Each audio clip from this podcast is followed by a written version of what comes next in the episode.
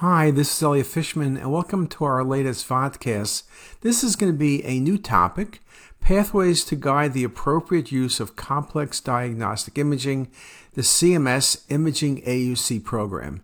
And the reason we're talking about this is that a few weeks ago at one of the major oncology meetings, I had to explain the AUC program, where it is, why it's being done, and what it means for everybody.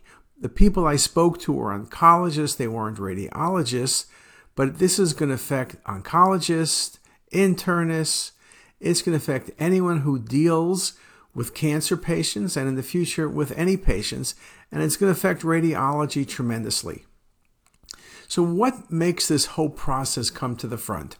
Well, imaging technology is constantly changing, and decisions about the best imaging study for a specific clinical application continues to change. The role of multiple modalities may change based on availability and based on local experience. Also, scan protocols are critical and need to be specific for a specific application. And although radiologists at times have a challenge, non radiologists often do not know what study to order. They want to do the best thing for the patient, but there's so many options. What should they do? Now, the truth is, radiologists may not know the best exam. Should this be a PET scan? Should it be a dotatate, a CT, an MR?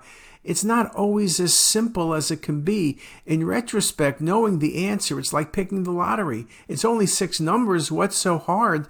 But this week, which is November 6th, I'm recording this lecture, and the uh, pick six is $1.5 billion. So it's not so easy just picking six numbers. It's important also to realize that the correlation between many stakeholders is critical, especially as non imaging studies become more sophisticated. So we know we have challenges now, but what are we going to do when AI comes along? What are we going to do with liquid biopsy? Should we order it? Do we need to use it? What's going to go on? And of course, we all recognize that a multidisciplinary approach is really the way to go. If you look at this case of a neuroendocrine tumor, Again, it's nicely shown in the axial and the tail of the pancreas with central calcification, but you can see how nicely the MIP shows it and how much more detail you get from the cinematic rendering. Which of these do you need? Do you need all of the information? Do you need it for detection? Do you need it for staging? Do you need it for follow up? What should be done? And with AI coming along, you read articles every day about AI, about radiomics and early detection of pancreatic cancer. When will it be time for you to order radiomics when you get a CT scan? When will you be ordering AI to help with imaging with mammography or with a chest CT or with a pulmonary embolism study? What should you be doing and when? When do things move from being something in the research realm to something that will affect patient care? And even looking at pancreatic duct dilatation, we know that's one of the things that's missed often for detection of early pancreatic cancer. And now there's AI that could pick up dilated pancreatic ducts. When will we be using it in practice?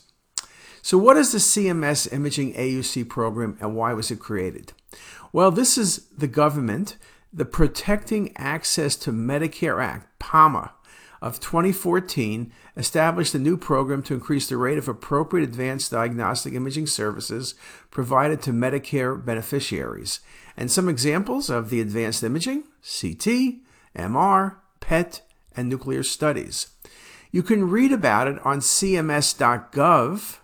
Now, you can also see that first line there is that it was due to take effect. It's been used and tested for a few years and it was meant to be January 1, 2023, which is about seven weeks away, that if you didn't use it, you were going to get penalized. But they did delay everything because of COVID, and it's not clear when it's going to happen.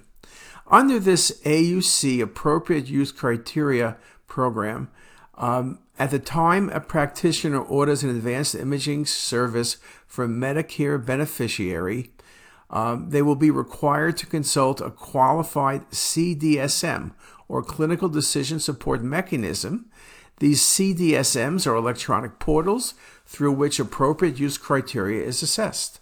So, what I'm going to show you some examples of that is there's been organizations, societies, some hospitals where they've created and had approved their clinical decision support. And you would need to use someone decision support in order to get reimbursed.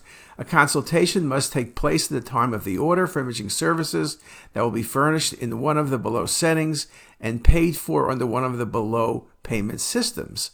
Ultimately, practitioners whose ordering patterns are considered outliers will be subject to prior authorization. So it becomes very, very important. This program impacts all physicians and practitioners that order advanced imaging studies. Basically, that means physicians' offices, outpatients departments, the ER, ambulatory centers, diagnostic testing facilities, you name it. Everybody is involved in this problem or this program. Now, with these provider led entities, a National Professional Medical Specialty Society or other organization that's comprised primarily of providers or practitioners who, either within the organization or outside of the organization, predominantly provide direct patient care. Once a PLE is qualified, the appropriate use criteria developed modified, or endorsed by the entity are considered specific or specified applicable AUC. And you could see, as of a few months ago, there are many different organizations. Two that catch your eye the American College of Radiology, the ACR, and the NCCN, the National Comprehensive Cancer Network. There are other societies, there's different institutions, but ACR and NCCN are the ones I am going to look at. Now, a clinical decision support mechanism is an interactive electronic tool for the use by clinicians that communicates appropriate use criteria information to the user and assists them in making the most appropriate treatment decision for patient specific condition. The goal is to make it easier. The goal is to make modules that are easy to use. Nobody wants to create an epic which will make more and more work. Obviously, anything where you need to do something takes work, but how could you make it very, very simple? And again, the testing period, which began a couple years ago, um, is still going to be testing. Okay. January 1st deadline is going to come and go, and no one's quite clear when the new deadline will be. So the payment penalty phase will not begin right now. So that's the good news for everybody. But on the other hand, there's a lot to learn from these programs. Okay, very, very important. And the CMS is saying they're not able to forecast when the payment penalty will begin. So you can think about the fact that's probably at least two years off. So let's look at some examples. Many of you are familiar with the ACR. We all use ACR criteria. ACR does a great job, and we all know about it. Uh, the ACR appropriateness criteria are evidence based guidelines. They're for a range of things. I think there's over 1,700 different guidelines, making more than 8,800 rec- recommendations. These things are authored by more than 600 members representing multiple expert societies with lots of references. And again, remember how the ACR does it. Things are appropriate. When they're really appropriate, it's a 9. When they're not appropriate, it's a 1, 2, or 3. So again, there's numbers involved. The ACR addresses 198 clinical conditions with 965 variants and 1760 clinical scenarios. So there's a lot that goes in there, and all of us are familiar with the ACR and the excellent work they indeed do. Now, it's very important uh, to recognize that these guidelines do change over time you can see the ACR Think About Pancreas has updated it several times. Now, they will look at it every year or two to see if it really needs upgrading, and if it needs upgrading because of new information, they will indeed do it. So that becomes very important. You can't have these rules that are frozen in time. Things need to change. We all know the appropriateness criteria use a scale of 1 to 9. Things that are 7, 8, or 9 are usually appropriate, and 1, 2, and 3 are not. 4, 5, and 6 are kind of like, uh, probably not. But 7, 8, and 9, and particularly those 8s and 9s, are things we really want to use. Now, the ACR uses a transparent, evidence based methodology. You may not always agree with the ACR's recommendations, but one would have to admit it's always hard to make decisions. There's committees ranging between 10 and 25 people trying to put these decisions together, and it's hard to make decisions. Uh, you know, it's easy to say, I don't know, or I'm not sure, but when you have to put something down, it's much trickier. So, although they're not perfect, uh, it is a great attempt at doing things. So, again, um, ACR, ACs are systematic reviews with recommendations that are data driven and supported by evidence. Each ACR AC panel includes representatives from multiple specialties with expertise not just in radiology, but also in other relevant areas, be it primary care, clinical trial design, statistics, and methodology. So, very strong, and the ACR is a big player in this area.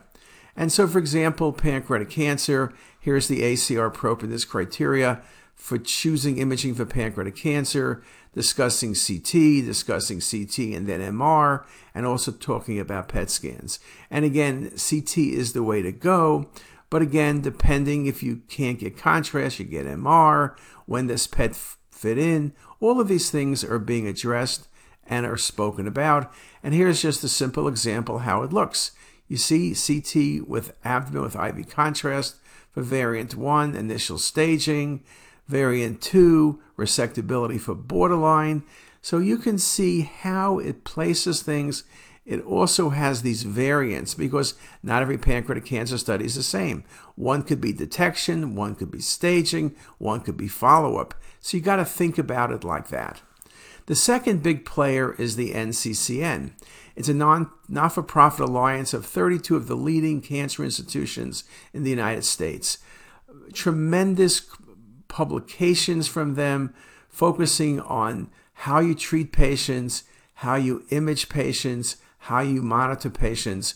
I think all of you have probably seen it. The information is for free. You can go online and take a look at it. The 32 institutions are like Hopkins and Mayo and Penn and Yale uh, and Mallinckrodt and UCSF, City of Hope, all of the big institutions, 32 of them and growing. And here's just the list. So you can see it's really looking across the country, trying to get a widespread feel of how things are done in many different areas.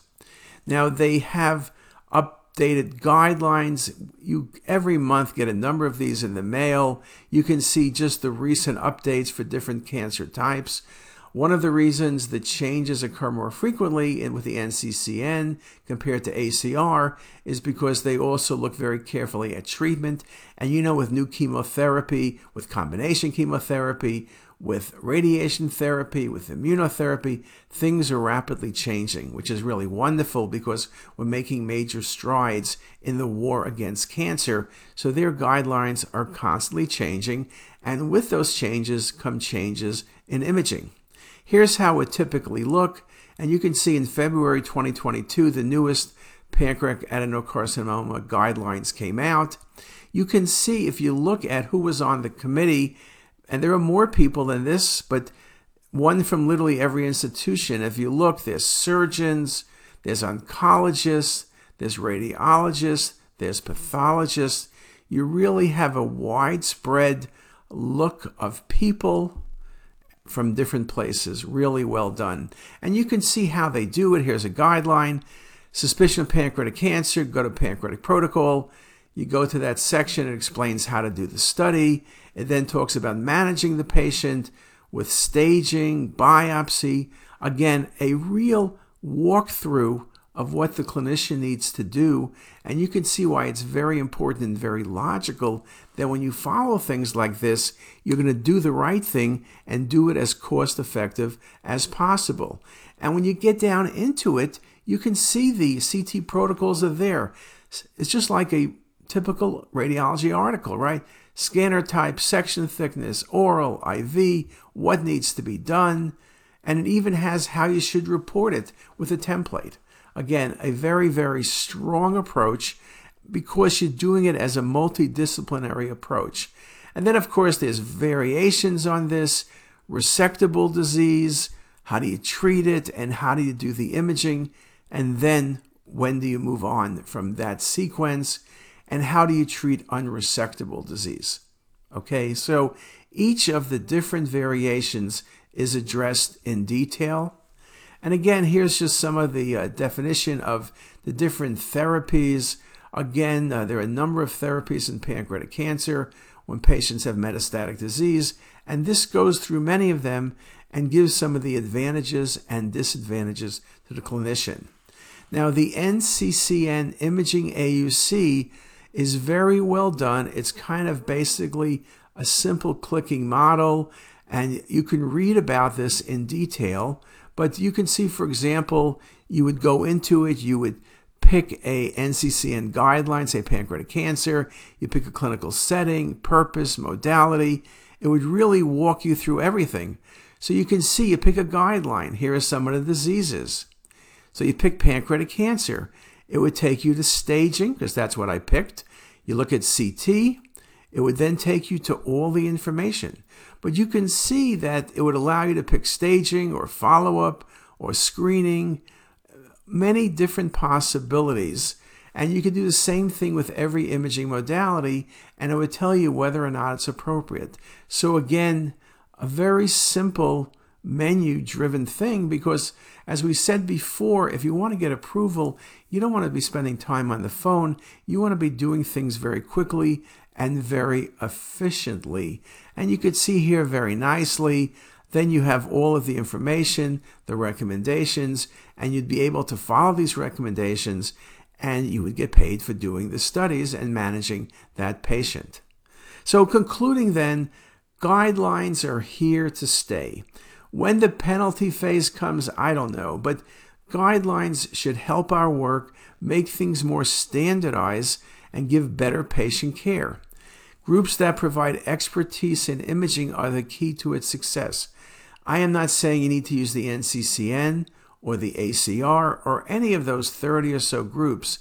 You're going to end up picking one of them or your institution will, but you want to make sure you pick something that is very robust that is able to go across all modalities and do things in a very consistent fashion and make sure that they're keeping up to date. We want to make sure that we choose the right exam for the right patient for the right reason.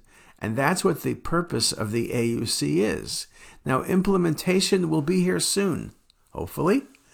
But I think in the short term, it's a, something to use, something to think about, and something that, again, provides comfort for our patients knowing that we're doing things correctly and everyone's doing it the same way. And with that, I hope you enjoyed this talk and I hope we gave you something to think about. See you later. If you like this video, make sure to subscribe to the CTisus YouTube channel. You can also visit us at ctisus.com for even more videos, plus quizzes, pearls, protocols, and oh so much more. We're also in the App Store and have well over a dozen apps for iPhone and iPad, all completely free. Thanks for watching.